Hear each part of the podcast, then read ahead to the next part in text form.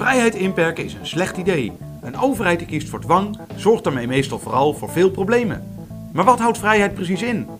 Als een ander je dwingt om de hele dag katoen te plukken, ben je niet vrij. Maar ook als een ander je dwingt om veel te betalen voor je plek op aarde, ben je niet vrij. Vrijheid is de gelegenheid om te beschikken over jezelf, je deel van de aarde en de dingen die je maakt. Met deze definitie van vrijheid kunnen we de wereld niet alleen leuk houden, maar ook eindelijk werkelijk zorgen voor minder stress, meer gelijkheid, een schoon milieu en betaalbare woningen.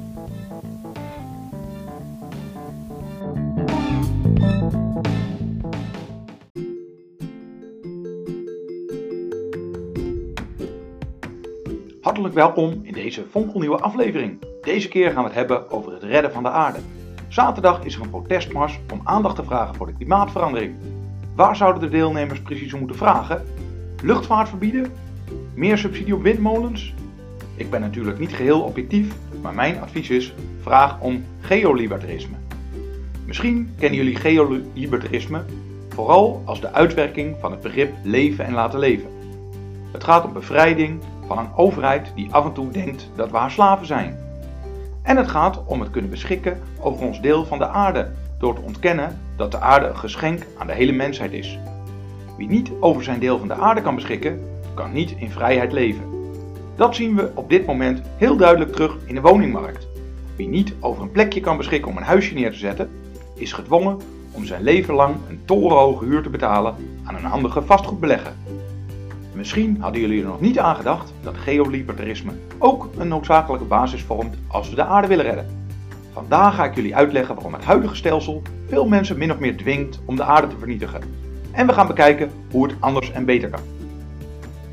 De zeespiegel gaat stijgen en als we niet oppassen is straks de hele aarde onbewoonbaar. Waarom doen we daar niet gewoon even wat aan? Kunnen we werkelijk geen mooi leven leiden zonder grote hoeveelheden fossiele brandstoffen te verstoken? Lang niet iedereen wordt enthousiast van klimaatmaatregelen. Volgens mij zijn dit de belangrijkste overwegingen om tegen te stribbelen. Optie 1. Ontkenning. De overheid overdrijft graag een beetje om ervoor te zorgen dat de bevolking bemoeizucht accepteert. Daarom is het belangrijk om altijd op je hoede te zijn als politici iets als een dringend probleem bestempelen. Is er wel echt iets aan de hand of worden we in de maling genomen? Is het niet gewoon een truc om veel geld te kunnen verdienen en wat vrijheid af te kunnen pakken? Natuurlijk hoop ik dat we in de maling genomen worden en dat er niets aan de hand is met het klimaat. De overheid is gek genoeg om ons zoiets te flikken. Zelf durf ik daar echter niet van uit te gaan. Optie 2. Onvrede met de gevolgen van de maatregelen. Wat kunnen die gevolgen zijn? Ik noem een paar kenmerken van klimaatbeleid zonder geolibertarisme.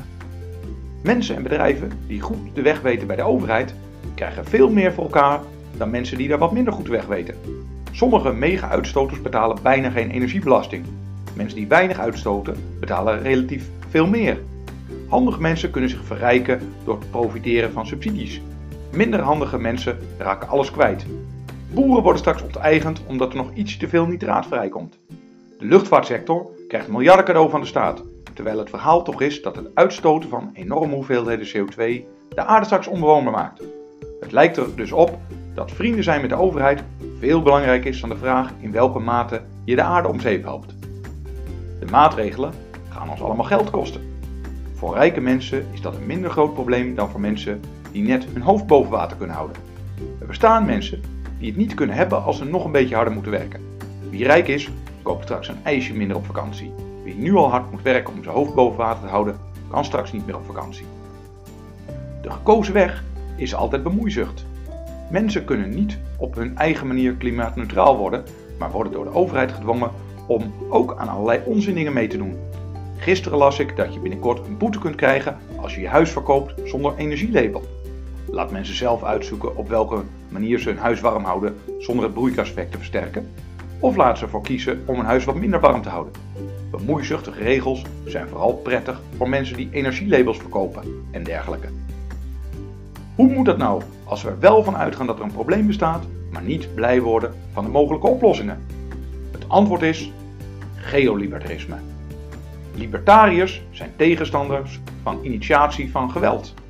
Ze vinden dat je niet iemand mag beroven of slaan. Instemming is goed, dwang is fout. Niet alleen schoppen en slaan, maar ook het veranderen van het klimaat kan een vorm van agressie zijn. Als we ervan uitgaan dat het broeikaseffect bestaat en een serieus probleem vormt, kunnen we het uitstoten van te veel broeikasgassen als een vorm van initiatie van geweld zien. Je mag dan van een ander eisen dat hij niet te veel broeikasgassen uitstoot. Dat is een normaal onderdeel van leven en laten leven. Libertariërs begrijpen dat leven en laten leven normaal is en dat een overheid die in allerlei willekeurige situaties zomaar dwang gebruikt afschuwelijk slecht is. Dat klinkt misschien al een stuk beter dan de huidige weg. We stoppen met ingewikkeld beleid, klimaattafels, lobbyclubjes die bepalen wie er wanneer minder moet uit gaan stoten. En die bepalen dat Pietje het privilege heeft om nog 10 jaar lang heel veel fossiele brandstoffen op te stoken, Klaasje een enorm bedrag aan subsidie krijgt en Jantje zijn bedrijf moet beëindigen.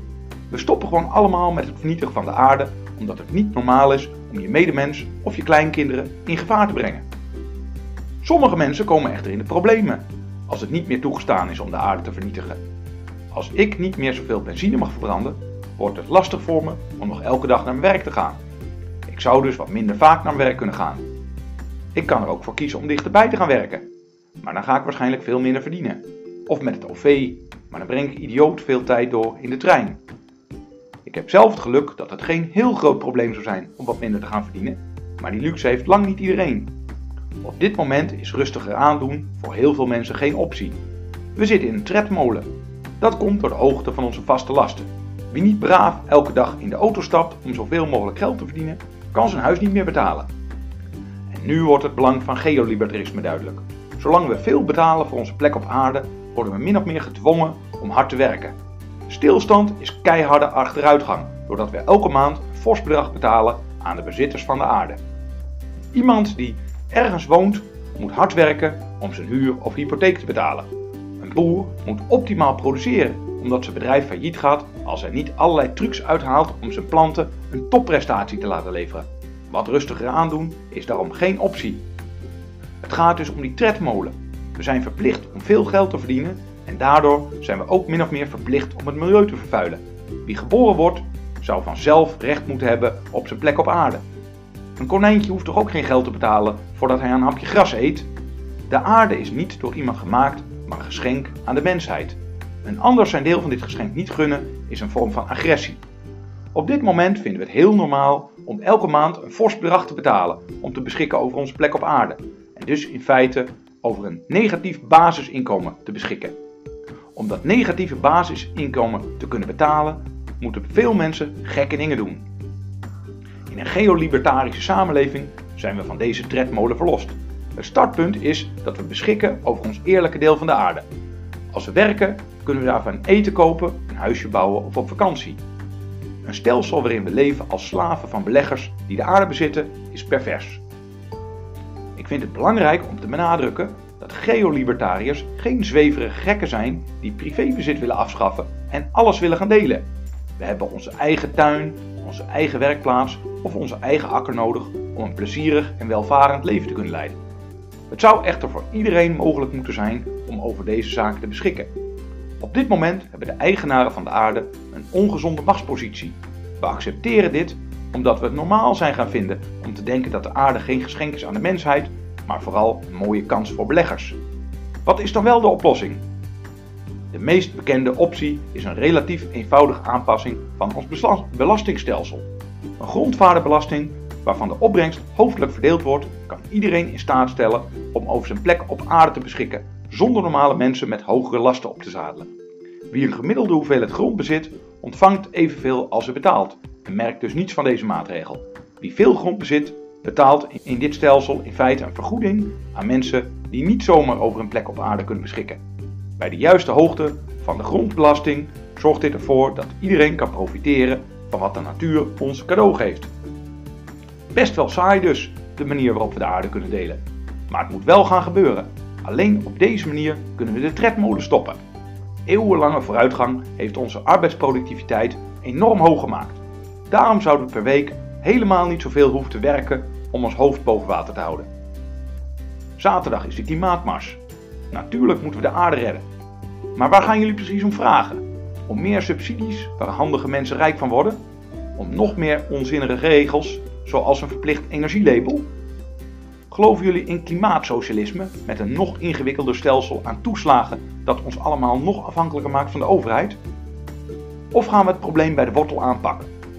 Als we verlost zijn van de zware last van het betalen voor onze plek op aarde, hoeven we geen gekke dingen meer te doen. We kunnen dan een mooi leven leiden zonder de aarde te vernietigen.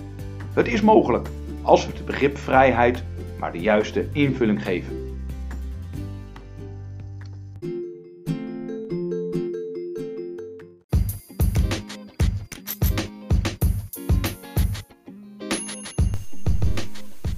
Bent u nou nog steeds te gek? Kijk voor meer info op onze website en abonneer u natuurlijk ook op deze podcast.